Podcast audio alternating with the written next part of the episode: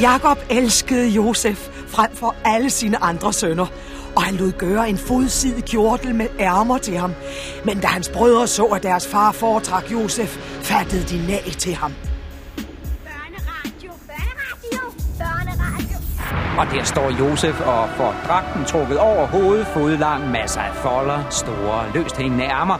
Han er vel en 17-18 år, og i dag får han sin første kjortel, og farmand står og smiler. Men brødrene omme bagved, de smiler ikke.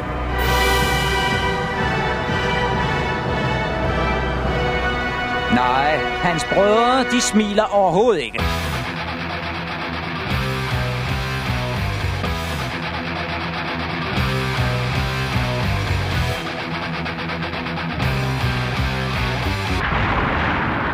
Nej, det er ikke nogen mannequin-opvisning, det her. Det er en alvorlig sag, sådan set. En alvorlig sag i en ung mands liv. Den ja. unge mand hedder Josef, og han er en 17-18 år. Og det, der sker, det er, at han får den her dragt, at det er et tegn på, at han skal, være, han skal ikke gå ud i marken og slide som alle sine brødre. Han skal være kontormand. Han skal tælle for og geder og så videre. Det ser vi også hen ad vejen. Nu hører vi om ham i dag, og i øvrigt også næste gang, der handler det udelukkende om ham her, Josef. Vi følger simpelthen det meste af hans liv. Ikke? Ja. Her følger vi ham som ung, og der ser vi, hvordan han bliver sat til at administrere, som det hedder. Sidde og gøre tal op tælle op og trække fra og lægge sammen og kontrollere, at andre nu gør det rigtigt. For eksempel hans brødre, ikke? som jo er ude på herrens mark, som man siger, altså som de er ude og, og som hyrder og holder det her kvæg, får geder og så videre. Ikke? Ja. Og det skal han kontrollere. Det er derfor, han skal have den her helt specielle kjortel på. Han er lidt jeg synes, han er lidt slæsk, han er lidt beregnende, men lad os nu se, hvad der sker i dag. Lad os øh, give ham øh, det, han kan få. Øh, sagen er jo den, at det er et, et meget godt sted, øh, Bibelen ligesom vælger at fortælle det her. Det er nemlig første gang, vi kommer ud fra sådan en kontormand. No. Og, og, og, og, og, og det er også i den periode, det er en 3, 4, 5.000 før Kristi fødsel, at byerne bliver så store, at man må have folk til at holde mandtal, ikke? Og, ja. og landene bliver så store, man skal have folkeregistre, og der, forretningerne bliver så store, de forretninger, man laver med hinanden, at der skal sidde folk og holde lager beholdning, ikke? altså holde styr med lagerbeholdning og tælle tingene op og skrive dem ned på lærtavler og alt muligt. Ikke? Ja. Og før den tid, så enten var man bonde, eller også så gik man på jagt eller fiske, eller hvad man nu gjorde, øh, eller fødte børn, hvis man var kvinde. Ikke? Det var ligesom det. Men nu øh, kommer der så meget af alting, at man skal have nogen til at sidde med papir ja. og holde orden. Og nuse. Og, og, og nuse ja. øh, livet langt. Og, og der er det meget fint, at vi her i Bibelen, øh, øh der får vi den første af den slags. Øh, det er ham, vi møder her. Josef, foreløbig en dreng, kan man sige, under uddannelse. Ja. Øh, men øh, Josef, øh, 17-18 år, hans øh, brødre er ude i marken, og, og så videre, så videre. Og han er altså den 12. ikke? Og han er 11. Ja, nummer, nummer 11, 12 eller 13. Jeg husker det ikke så nøje. Nej. Men han er, han er en af de yngste i hvert fald. Og hans første opgave, det bliver simpelthen at gå ud og kontrollere brødrene.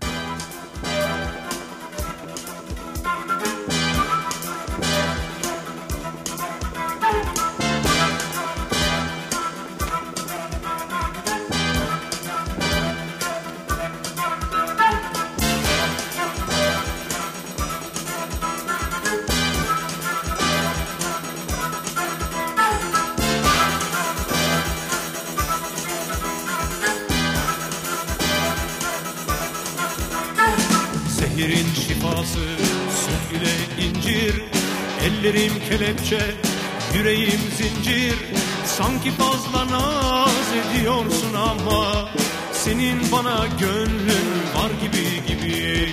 Yüzüme karşı git diyorsun ama Sanki gözlerin kal der gibi gibi. Yeter çektim İnsaf et gayri. Senin bana gönlün var gibi gibi.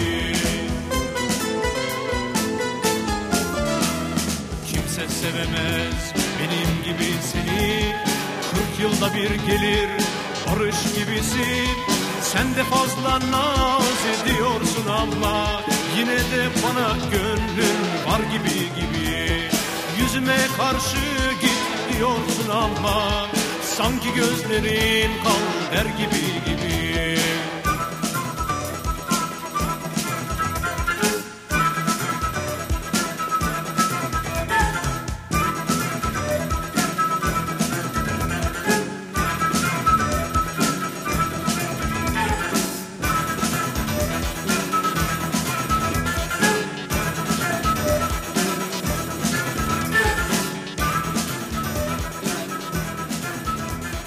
der sker er altså, at øh, den unge mand, Josef, bliver sendt ud på sin første opgave af faren, ja. hans gamle far Jakob.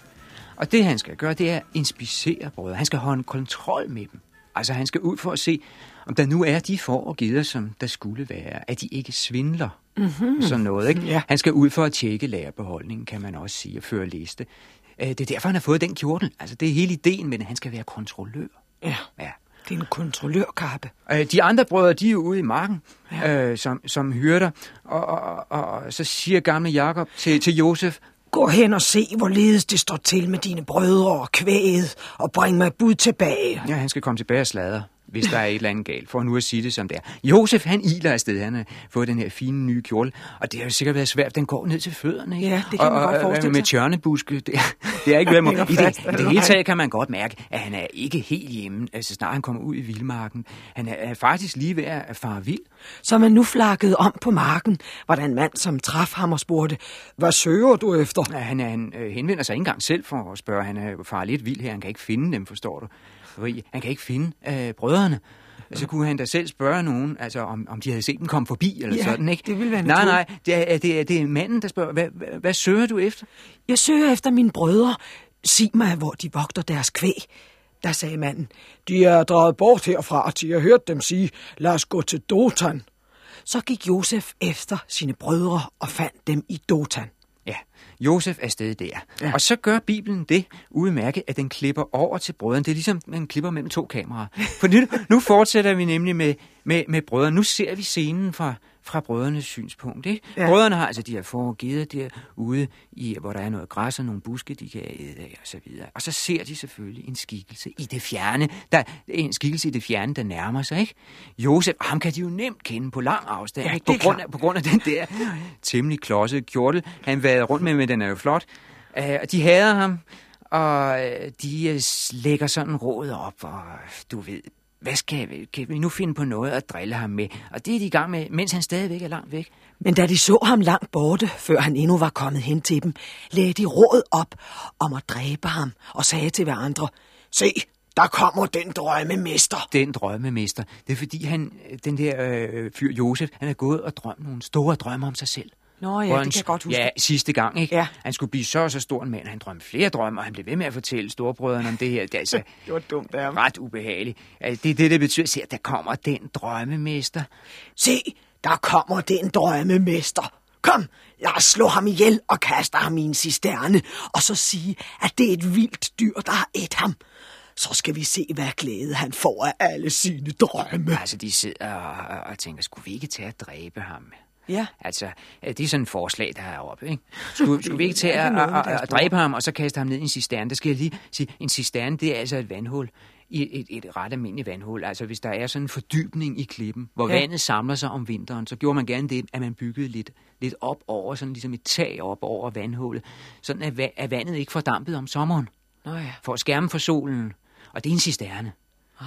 Øh, det er altså ikke noget med kloak at gøre. Nå, eller det sådan er noget. ellers noget, der sidder på et toilet, ikke? Ja, ja.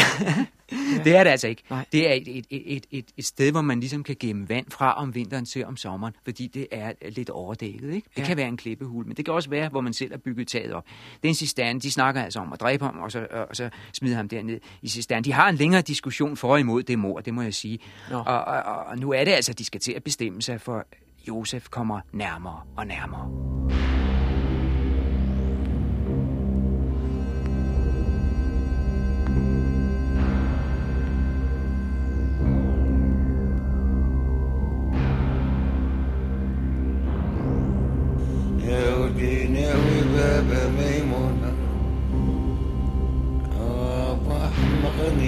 shell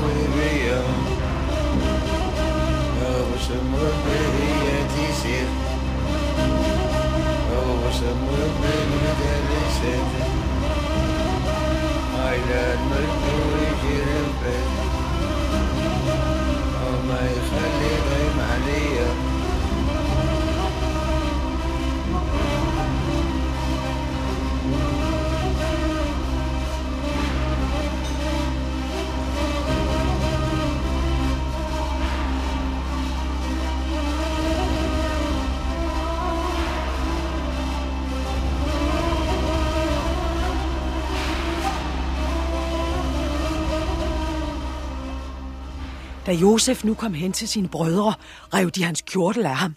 Den ærmekjortel, han havde på, tog ham og kastede ham i cisternen. Men cisternen var tom. Der var intet vand i den. Altså, de dræber ham ikke alligevel. Nej, de de har kaster ham åbenbart, bare ja, de har ombestemt sig, mens den plade her kørte, ikke? Ja. Så har de altså ombestemt sig, da han nu kommer, så nøjes de med at rive kjorten af ham, for det er jo, den kjortel er jo tegn på, at han, skal, han er blevet kontrollør. Ja, og den er de irriteret på. Den er de irriteret på. De vil da heller ikke kontrollere sig en lillebror. Nej. Han skal komme der og, og tælle deres får og gider. Hvad bilder han sig ind? Ja. Så de river kjorten af ham, og så smider de ham ned i cisternen. Hvor dyb den har været, det kan man i hvert fald ikke sige. Øh, Det kan man jo ikke sige noget om, for det er jo forskelligt fra vandhul til vandhul, hvor dyb sådan en er. Ikke?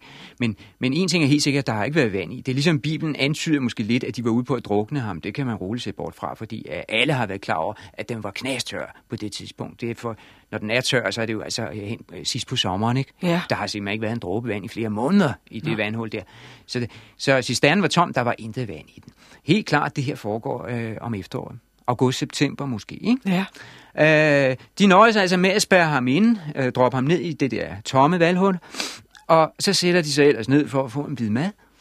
Derpå satte de sig til at holde måltid. Og da de så op, fik de øje på en karavane af ismaelitter, der kom oppe fra Gilead.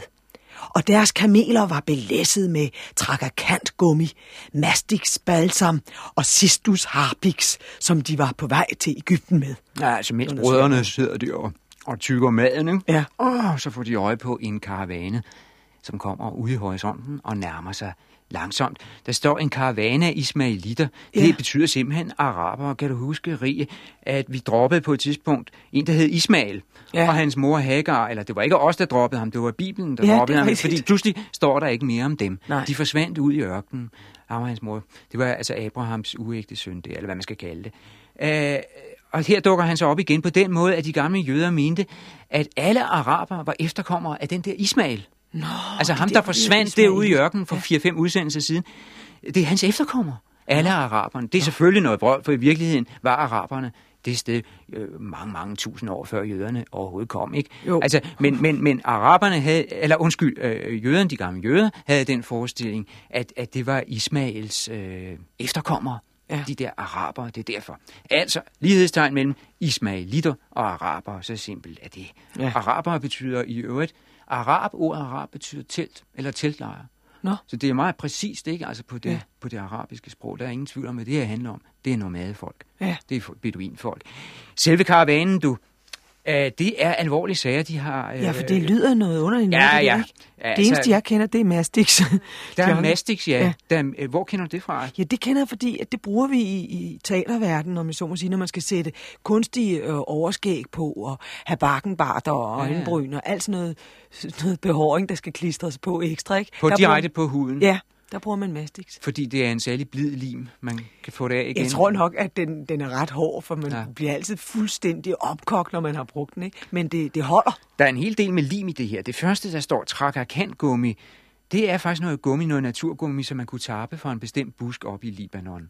Øh, og den Nå. var øh, vældig egnet til lim, når man skulle øh, balsamere øh, de døde nede i Ægypten. Det gjorde man meget. Ja. I det hele taget, så er karavanen jo på vej til Ægypten. Nå Med varer til Ægypten. Ja.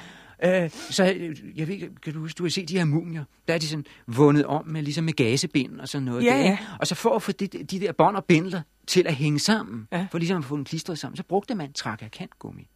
Og det er det, de har med. Så står der mastikbalsam, det var det, du snakkede om. En salve, som man øh, udvinder af mastikstræet. Det kommer simpelthen drøbende ud af mastikstræet. Det er bestemt træ, der vokser der. Ikke? Ja. Og, øh, dengang mente man, at det virkede helende på sår. Altså, at det var en slags medicin. Nå, altså, det man, godt man have trukket såret sammen, Ja, det trak sig sår sammen. Ja. Ja, ja limeffekten, Ja. som du snakker om før, når man klister Ja, ja, det overskæg på, på læben. Det sidste, sis, sistus harpix der, det er noget, det, er, det lugter vældig godt, den der harpix, fra en bestemt roseplanten. Rosenplante, der hedder sistus rosen. Nå, så det er en parfume? Det er en parfume og et lægemiddel. Nå. Som vidt jeg har kunnet slå det op. Ja. Men det meste af det har sådan med, med medicin at gøre på en eller anden led. Det er en medicintransporter. Der er, har jo altid været penge i det der, ikke? Ja. Hvis du havde et eller andet, som folk øh, kunne bilde folk ind, og de blev raske af og sådan, ikke? og de måske også blev det, Ja. øh, så var der virkelig penge i det der. Ikke? Det er der jo stadigvæk den dag i dag. Det tør man Og de her øh, gode arabiske købmænd, de har satset på de dyre ting. Det er ikke billige ting.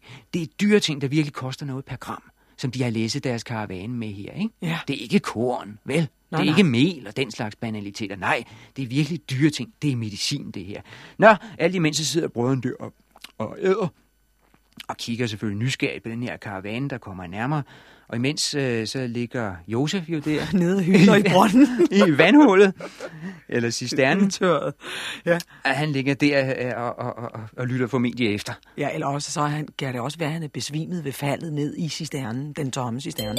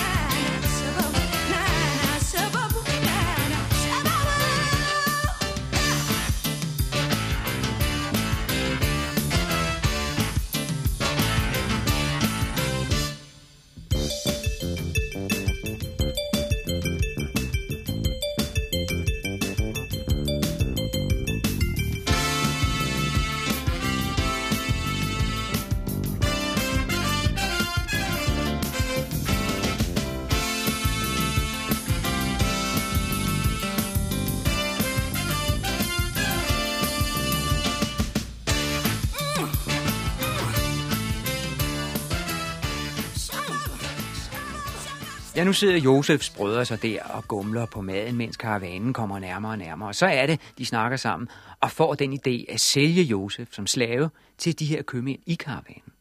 Da nu købmændene kom forbi, trak brødrene Josef op af cisternen, og de solgte Josef til ismaelitterne for 20 sekel sølv, og disse bragte ham så til Ægypten. Altså, det er hvid slavehandel, ikke? Altså, man, man, man sælger i det her tilfælde, de sælger altså deres mindste bror, ikke? Eller Ja. deres lillebror, for 20, 20 sekel sølv. Det er 330 gram cirka. Altså, øh, cirka en tredjedel kilo sølv. Og det er jo ret meget øh, for en slave. Øh, og det, det hænger nok sammen med, at han er uddannet. Altså, han, han kan det der med at skrive ned. Nå, og tælle ja. ja. og lægge to og to sammen. Så- så Jamen, giver så mere. Ja, det viser sig, at da de kommer til Ægypten, at det er, det er enormt meget værd at Ja. få en veluddannet slave. Der skal man, det er jo ikke noget med slaveri med pisker og ryggen alt sammen. Det er, mange af dem skulle være veluddannede. Altså, det havde man virkelig brug for øh, nede i Ægypten. De arabiske købmænd tager ham så for at sælge ham videre, det er klart. Og, øh, og så øh, skal brødrene selvfølgelig holde det her skjult for den gamle far derhjemme, for Jakob. Han skal jo ikke øh, finde ud af, hvad det er, der er sket. Nej, det er klart. Så de laver simpelthen et alibi. Så tog de Josefs kjortel og dyppede i blodet af en gedebuk, som de slagtede, og de sendte ærmekjortelen hjem til deres far. Altså for at det skal se ud, som om Josef er blevet dræbt af et rovdyr. Overfaldet af et rovdyr, dræbt og et op, ikke? Ja. Så sender de ham, ja, der er ikke noget tilbage af ham. Der er, der er kun kjortelen med, med blod på. Og, og så sker der altså det, faren får den her øh, øh, bloddrøbende øh, kjortel, gamle Jakob, at han hopper på den, og han, åh, han bliver selvfølgelig frygtelig sorgfuld. Så sønderrev Jakob sine klæder, og han sørgede over sin søn i mange dage. Og skønt alle hans sønner og døtre kom til ham for at trøste ham, ville han ikke lade sig trøste, men sagde, nej, i min sørgedragt vil jeg stige ned til min søn i dødsriget. Altså, det er hans yndlingssøn. Ja. Og Det er altså også synd det, for ham, synes det jeg. er jo forfærdeligt. Og faren tror, at han er død. Ja. Dræbt af et rovdyr. Han vil bære sorg til sin død, står der, ikke? Ja. Altså, det vil han faktisk... Øh, øh, lige indtil den dag, han dør, vil han bære sorg, fordi han nu altså har grund til at tro, at Josef er død. Ja. Hans yndlingssøn. Men hvorfor sønderriver han så sine klæder? Altså, det er noget, der står... Det står der temmelig tit i Bibelen. Han sønner rev sin klæder. Det lyder vældig dramatisk, som om man pludselig river hele sit, sit, sit skjorte midt over, Nå, eller sin kjole, ja. ikke? Og så, det er slet ikke det, der er tale om. Øh, det var en skik, at man lavede en lille rift i sit tøj, når der, man gik i sorg, ikke? På 10 cm cirka, sådan cirka en, en håndsbredde. Nå, Så rev man sådan en søm op, ja. øh, 10 cm, så noget i den stil, ikke? Nå. Og det betyder at sønderrive sine klæder. Nå, så nå. værre er det altså ikke. Nej, Altså okay. sønderrive sine klæder, det er at lave sådan en lille rift. Og øh, der var så den regel, at den måtte ikke syes til igen. Nej, Øh, den, den gik man til, indtil kludene faldt af. soverift, ja. En soverift, ja. Ja. Men altså ikke noget med at sønderrive sine klæder. Fra, Nej, på den fra måde. Ise til fod, det er der ikke tale om. Men sandheden er jo, at øh, Josef er slet ikke død. Drengen er jo ikke død. Han er lys levende, og i mellemtiden er han endt i Ægypten.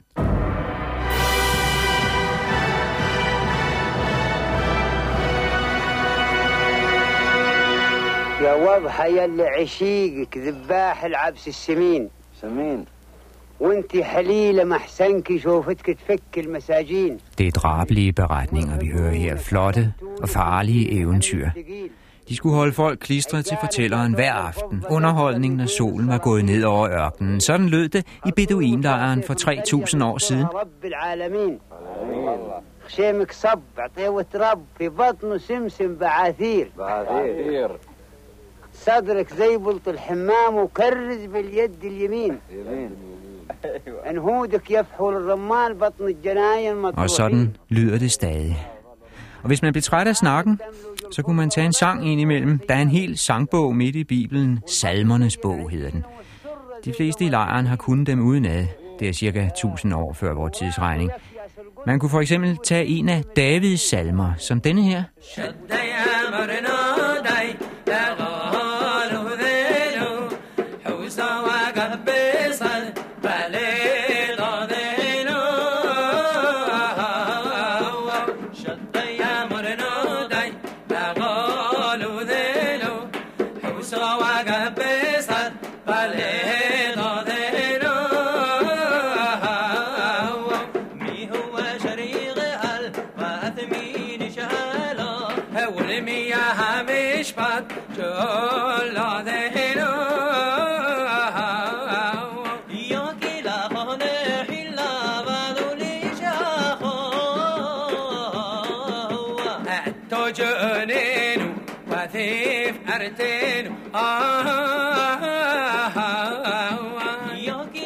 هنا حلال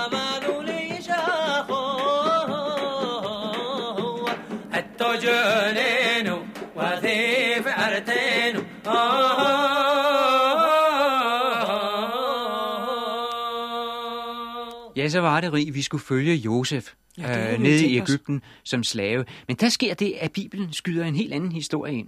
Den har faktisk ikke noget som helst med Josef at gøre, men den står her, så derfor tager vi den. Vi tager den jo, vi læser jo det gamle testamente i den rækkefølge, det står. Så her tager vi den. Ja. Det handler om en anden af Jakobs øh, sønner. Han havde jo 12-13 stykker, ikke? Ja. Og en af dem hedder Juda. Han flytter hjemmefra, øh, får sig noget familie og får tre sønner. Ja. Den ældste af de sønner gifter sig med en kvinde, der hedder Tamar. Ja. Men så sker der det uheldige, at, at, at, at, han dør, før de får børn sammen. Det vil sige altså, at den ældste søn i familien ikke har nogen arvinger. Så siger øh, faren, altså Juda, han siger til den næstældste, æ, næstældste søn, Ja. altså lillebror, som hedder Onan, Ja. han siger til ham, nu må du altså gå ind og skynde dig og gå ind og, og, og gå i seng med enken. Altså din storebrors enke, så det ser ud, så hun bliver gravid, så det ser ud som om, at, at øh, hun er blevet gjort gravid, før han døde. Før oh, storebroren døde. sådan. Ja, den er en lidt indviklet, men Ja. det handler simpelthen om at ved lidt snyd, altså en sæddonor, for at sige det som det er, ikke? Ja. At, at få det til at se ud som om, at, at, øh, at han havde en arving, før han døde. Jamen, Og det bliver jo i familien, Jamen, ikke? det, står, det bliver i familien. Ja. Nej, sagen er selvfølgelig, den er, at for lillebror Onan, at det er jo et problem, fordi han mister sin afret, hvis den der enke pludselig føder en søn. Ikke? Åh, ja. Så han er ikke, øh, han, gør, han, han retter sig efter faren på den måde, han går faktisk ind i, i seng med enken, den ene gang efter den anden. Men han vil ikke stille op sådan som sæddonor. Som sæddonor. Det vil han ikke. Det står sådan her i Bibelen. Onan, som vidste, at afkommet ikke ville blive hans, lod sin sæd spildes på jorden hver gang han gik ind til sin svigerinde, for ikke at skaffe sin bror afkom. Altså han lod sin sæd spildes på jorden. Det er det, vi kalder onani. Ja, Ja, og det kommer af det her sted. Det er altså første Mosebog. Onan. Ja, Onan. Første Mosebog, man kan selv slå efter, kapitel 38, vers 9. Onan hedder øh, fyren. Han, han vil ikke stille op som sæddonor, så tømmer han sig for sæd, Ja. før han går i seng med, med storebrors enke. Det er det, der sker, ikke? Og der har været, der har været nogle, sådan. nogle, nogle frygtelige skrækkampagner omkring onani på, den, på grund af det her blandt andet, fordi det står i Bibelen. Der står nemlig lige efter, denne hans adfærd vagte herrens mishag. Derfor lod han ham dø. Denne hans adfærd vagte herrens mishag. Det er blevet misforstået. Det handler slet ikke om, at han onanerer. Nå, at det kunne man godt spil- tro, at det var det, Herren det ikke gør det sig om. slet ikke. Det handler om, at han ikke vil stille op som sæddonor. Altså, han ikke vil, vil være avlstyr for sin afdøde storebror. Hvis han nu havde brugt kondomer for ja. at undgå at gøre øh, enken gravid, så var han også blevet dømt til døden, som der står. Derfor lod han ham dø. Derfor lod Gud ham dø. Så Ja. det handler slet ikke om onani. Hvis han havde brugt kondomer, så var han også blevet fordi det, det handler om, det handler om for, for Gud her, det er, at den her fyr, han vil ikke leve op til slægtsreglerne. Og slægtsreglerne er altså, at man må for enhver pris have, der må den ældste søn have en arving. Ja. ja for enhver pris. Og så gør det, betyder det ikke noget for Gud herren, om, om, om det er en lille smule snyd. Altså, om, om, om Nej. storebroren allerede er. Så det vil jeg sige til, til drenge i alle aldre. I har simpelthen Guds velsignelse til at onanere lige så meget vil. Man bliver ikke blind af det. Overhovedet ikke. Bare én ting skal man huske. Man skal lade være lige før man skal i seng med storebrors enke. Der skal man lige lade være. Men ellers er det helt i orden. Nu skal vi tilbage til vores lille kontormand Josef, som jo altså er havnet som slave nede i Ægypten.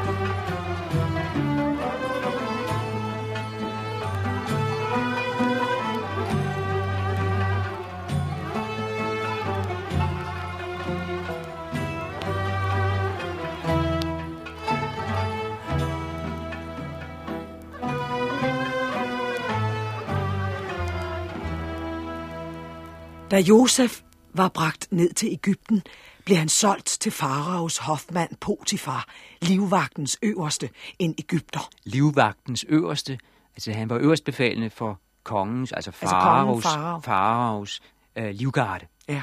Og mere end det, sandsynligvis, han har sikkert været den første general i riget, i hele det egyptiske rige. Potifar. Altså, Potifar har Ja. ja. været øh, faraos øh, vigtigste militære rådgiver, det tror jeg. Og så står der, Men herren var med Josef, så lykken fulgte ham. Han var i sin ejers Ægypterens hus, og hans ejer så, at herren var med ham og lod alt lykkes, hvad han foretog sig. og så videre, så videre. Vi får at vide, hvor godt det går Josef. Øh, som, Han da han kommer som slave, Og heldig. alting går godt, og, og så videre, og han ender med at få jobbet som hushovmester hmm. øh, for den her general Potifar. Ikke? Ja. Altså, han skal passe hele huset. Øh, Hold regnskab Hold med regnskab og- salt og sukker og knapper.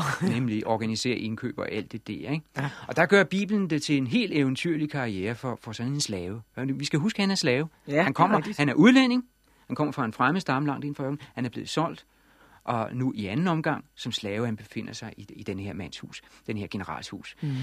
Øh, øh, der var det altså øh, sådan, at det var ret normalt, at slaver fik sådan nogle høje jobs, også helt uden Guds øh, hjælp. Nu står der alt det der med, med herren var med Josef og så videre, det er også godt nok, men det behøvede han sådan set ikke, fordi der er, er masser af eksempler fra det gamle Ægypten på, at udenlandske slaver, som var veluddannede, som kunne lægge to og to sammen op i hovedet og sådan noget, ikke? Ja. og som kunne skrive lidt og sådan, de fik fine jobs. De kom til, til, til, øh, til værs øh, og, og fik gode jobs. Ikke? Og det er jo fordi, øh, når ham der Potifar stod og skulle ansætte en hushofmester, ikke? Ja. så kunne han jo vælge mellem at tage en fri mand, en indfødt Ægypter, eller Mhm. tage en slave. Hvorfor vælger han slaven? Jo, hvis han tog den fri Ægypter, så var jeg jo sikker på, at den her øh, mand, han havde en helt pukkelrykket familie ude i byen. Ikke? Altså hver gang det skulle købe salt eller sukker, som du siger, ikke? Ja. så sørger jeg for at lade fortjenesten gå, gå til en fætter, eller en kusine, eller sådan en onkel, eller et eller andet. Der er noget bestikkelse i det, der er noget korruption i det. Det er meget nemt, når man, når man tager en af de indfødte. Men tager man en slave, jo, ham her, Josef, han er jo kommet fuldstændig alene. Nå, han har Langt pokker i vold. Han har ingen familie. Flere hundrede kilometer Han væk. nej. nej, han står helt for sig selv. Ikke? Han er helt sig selv. Man kan ikke mistænke ham for at, at passe familien, uh, sørge for, at familien får fordel af det her. Det, det, er faktisk det, der ligger bag. Og så selvfølgelig også, at Potifar, generalen, han har hals og håndret over slaven. Det siger sig selv. Han kunne hugge hovedet af Altså, ham, hvis ja. han ville. Han kunne simpelthen straffe ham, som han ville. Men det vigtigste er, og det ser vi gang på gang i historien, det er ikke bare her i gamle dage i Ægypten, det er også langt senere i Tyrkiet, at slaverne kommer højt til værs. De bliver ministre. Mm-hmm. De bliver generaler. Ja. ja, der var ovenikøbet en, som endte som tror jeg, som, som øh, kejser over det romerske rige.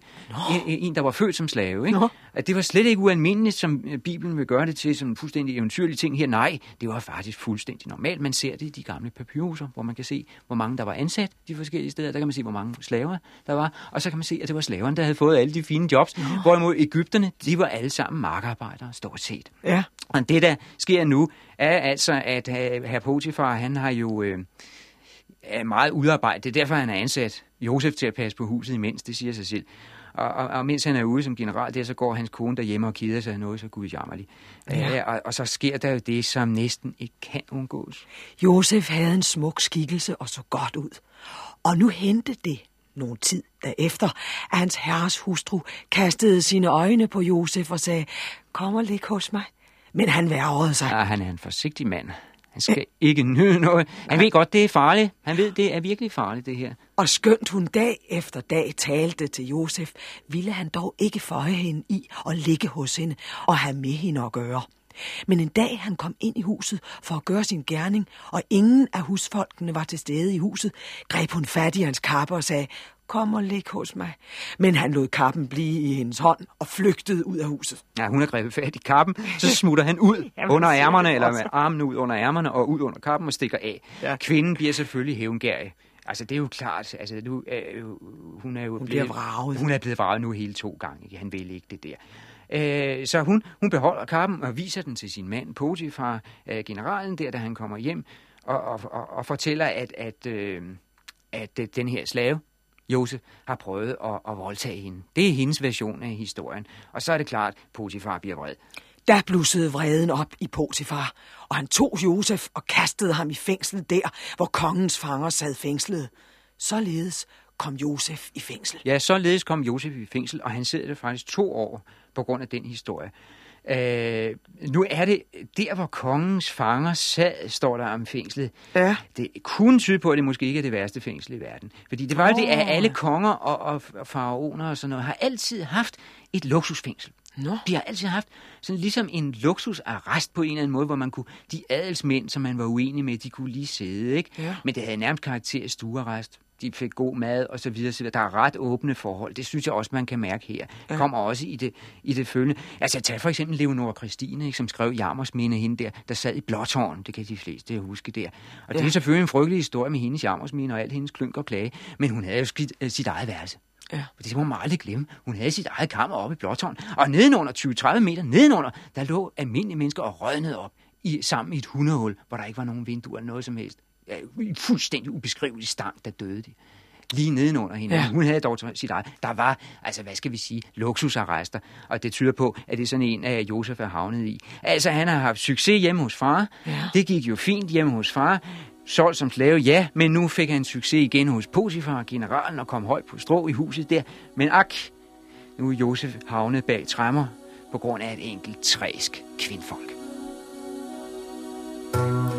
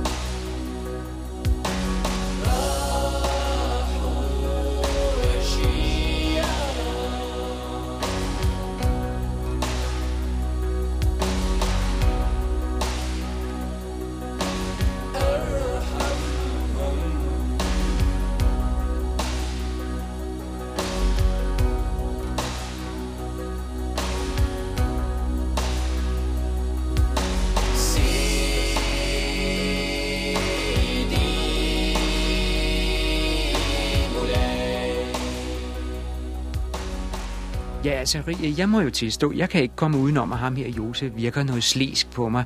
Altså, resultaterne er i hvert fald... Dig. Du, ja, du bryder dig ikke rigtig om ham. Ja, det kan være, jeg- Det skinner klart igennem. Ja, for, forudindtaget, som man siger. Ja. Jeg kan dog konstatere faktum, ikke? Ja. at først lykkedes det ham at indønde sig hos sin far.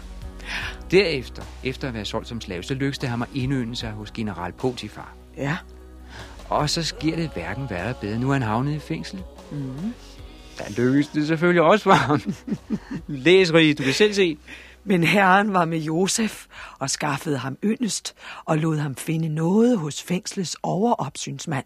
Så Josef fik opsyn over alle fangerne i fængslet, og han sørgede for alt, hvad der skulle gøres der. Han bliver en slags tillidsmand. Lynhurtigt. Ja. Altså, der er visse mennesker, som gør karriere ligegyldigt, hvor de kommer. Ja, det er altså rigtigt. Simpelthen. Og Josef, han er en af dem. Han er i øvrigt fuld gang med at planlægge fremtiden, kan man mærke. Han skaber sig kontakter. Ja. For han vil, regner jo med at komme ud igen på et eller andet tidspunkt, så gælder det om at have nogle kontakter ved hoffet. Og de kommer jo hele tiden i den her arrest, ja. når de har generet af faraoen en lille smule. Så havner de nogle dage i arresten. Og der kommer to nye arrestanter, kan man sige. Mm-hmm. Den ene, det er faraos overmundskænk, og den anden, det er hans overbager. Mundskinken, Ja, det, er ja, mundskinken det, er, det er hans første tjener. Det er den personlige tjener, som kongen eller farao har, ikke? Som står ved siden af, som, som hælder vinen op. Fylder på ham. Som, fyr, som smager, forsmager på maden for at sikre sig, at den ikke er forgiftet. Nå, og ja. alle disse ting, ikke? Ja. Altså, det er simpelthen overtjener nummer et. Ja. Den, der står aller tættest på farve. Så er der overbageren, han er jo også en vigtig person. De har begge to haft høje stillinger. Spørgsmålet er, hvem Josef øh, skal satse på. Øh, nu kommer historien, prøv at læse. Da de nu havde været i forvaring en tid lang, drømte Ægypterkongens mundskænk og bager, som sad i fængslet samme nat, hver sin drøm med sin særlige betydning. altså de to arrestanter der, mundskinken og bæren, øh, drømmer hver sin drøm i nat. Ja. Og de finder begge to ud af at gå til Josef. Ham har de altså stiftet bekendtskab med, og de er klar over, at han, Det er en klog mand. ja, ja, han har styr på det der. Så ja. de går hen til Josef for at få de her drømme tydet. Og der gør øh, Josef det, at han...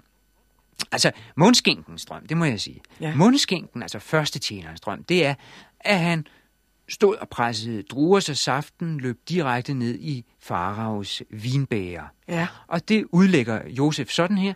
Om tre dage skal farao løfte dit hoved og genindsætte dig i dit embede. Altså, han skal benådes. Ja. Mundskinken skal tilgives igen, benådes, og så altså få sit job som mundskink tilbage. Så er der bagerens drøm. Ja. Bageren, han drømte, at han kom bærende med tre kurver på hovedet oven på hinanden, ikke? Mhm. med brød og kager. Det havde de meget af, jo. De havde 40 forskellige slags brød øh, i Ægypten. Helt Mm. utroligt, lige så meget, som vi har i dag, at vælge ja. imellem. Nå, han kom altså i drømme, bærende med de her tre kurve, øh, ind til far, men så er der nogle fugle, der æder af den øverste kurve. Det hører Josef, og så udlægger han den drøm sådan. Om tre dage skal farao løfte dit hoved og hænge dig op på en pæl, og fuglene skal æde kødet af din krop. Ja, bageren skal henrettes. Simpelthen. Det får han at vide. Ja. Mens altså øh, mundskinken, han bliver taget til noget og genansat. Og sådan går det selvfølgelig i virkeligheden. Og der vil jeg sige, det kunne være at have regnet ud næsten. Ikke? For, for, Hvorfor? øh, ja, fordi den gode mundskæg, han er uerstattelig. Tænk på den tillid, det er. Altså, for at sikre sig, at den mad, man spiser som konge, at den nu ikke er forgiftet af en eller anden fjende. Det skal tjekkes af den her mån- måneskænk, ikke? Og ja. han har forstand på, hvilken vin man bedst kan lide og sådan noget. Det er virkelig enestående. Bager derimod, dem er der altså nok af. Nu var han godt nok overbære den her, men altså, Ægypten har altid vrimlet med bager simpelthen. Jeg kan godt sige dig, øh, pyramiderne er bygget på pitabrød. Simpelthen. Havde de bygget dem på franskbrød, så var de væltet for lang tid siden. Altså, der, det handler meget om korn, om mel og om brød. Det er simpelthen det vigtigste i hele Ægypten. Og det har vrimlet. Der har været 10.000, 100.000 af bager. Men mundskænker, de en var sjældnere. mundskænk, ja, en mundskænk, det er en vigtig person. Og det galt for Josef om at holde sig gode venner med mundskænken. For hvis han kom ud igen af arresten, så havde han en meget, meget fin allieret sidenhen oppe i hoffet.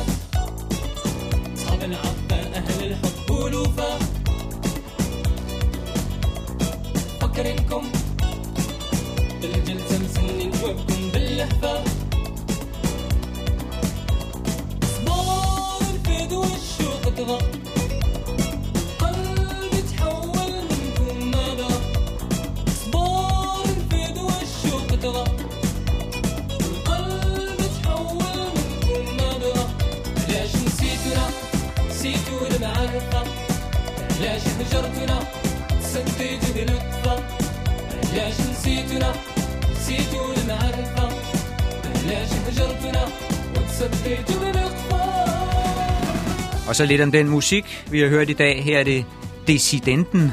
Det lyder tysk, og der er også tre tyskere med, men også to marokkanere, Zain og Abdelkader. Og ellers var det forfra i dag. Først en tyrkisk sanger, der hedder Baris Manjo med Gibi Gibi. Så en sangerinde fra Etiopien, Asta Avike. Det var det lange nummer midt i udsendelsen, som sang sin egen Shebabu.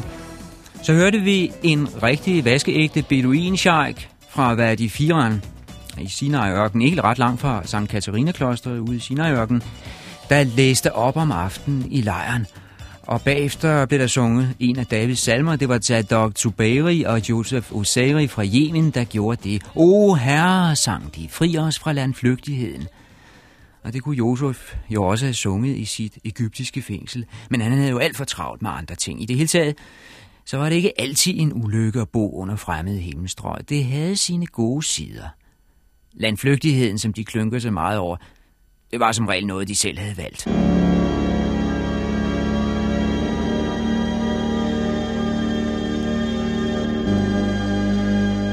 Bibelen har det med at vende alting på hovedet. Jøderne de skal helst være en flok forfulgte uskyldigheder, der bliver plaget af de grusomme og stormægtige Ægypter. Ægypten og faraonerne de står som de helt store fjender i bogen her. Men virkeligheden var lige omvendt. Jøderne og alle de andre småstammer i Mellemøsten, de simpelthen elskede Ægypten. De kunne slet ikke undvære Ægypten. Ægypten var det rige smørhul. Langs med Nilen, der var der altid grønt, når tørken havde svedet resten af. Hver eneste gang, der kom et år med tørke i Mellemøsten, strømmede de alle sammen ned til Ægypten med deres får og geder for at nasse på Nilens vand. Vi ved det fra Ægypternes egne bøger. De holdt nemlig nøje kontrol med disse barbariske småstammer østfra. Og hver eneste gang stod jøderne og de andre med hatten i hånden og tikkede og bad om at få lov til at komme ind i Ægypten. Og hver gang fik de tilladelsen. Men så snart farao havde problemer og tingene truede med at falde sammen i Ægypten, så var jøderne de andre, der straks som ådselsgriber og snuppede så store dele af landet, som de kunne slippe afsted med. Hvis der var nogen, der plagede nogen, så var det jøderne, der var en plage for Ægypterne.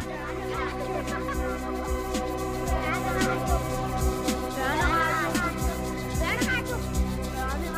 Børneradio. Børneradio.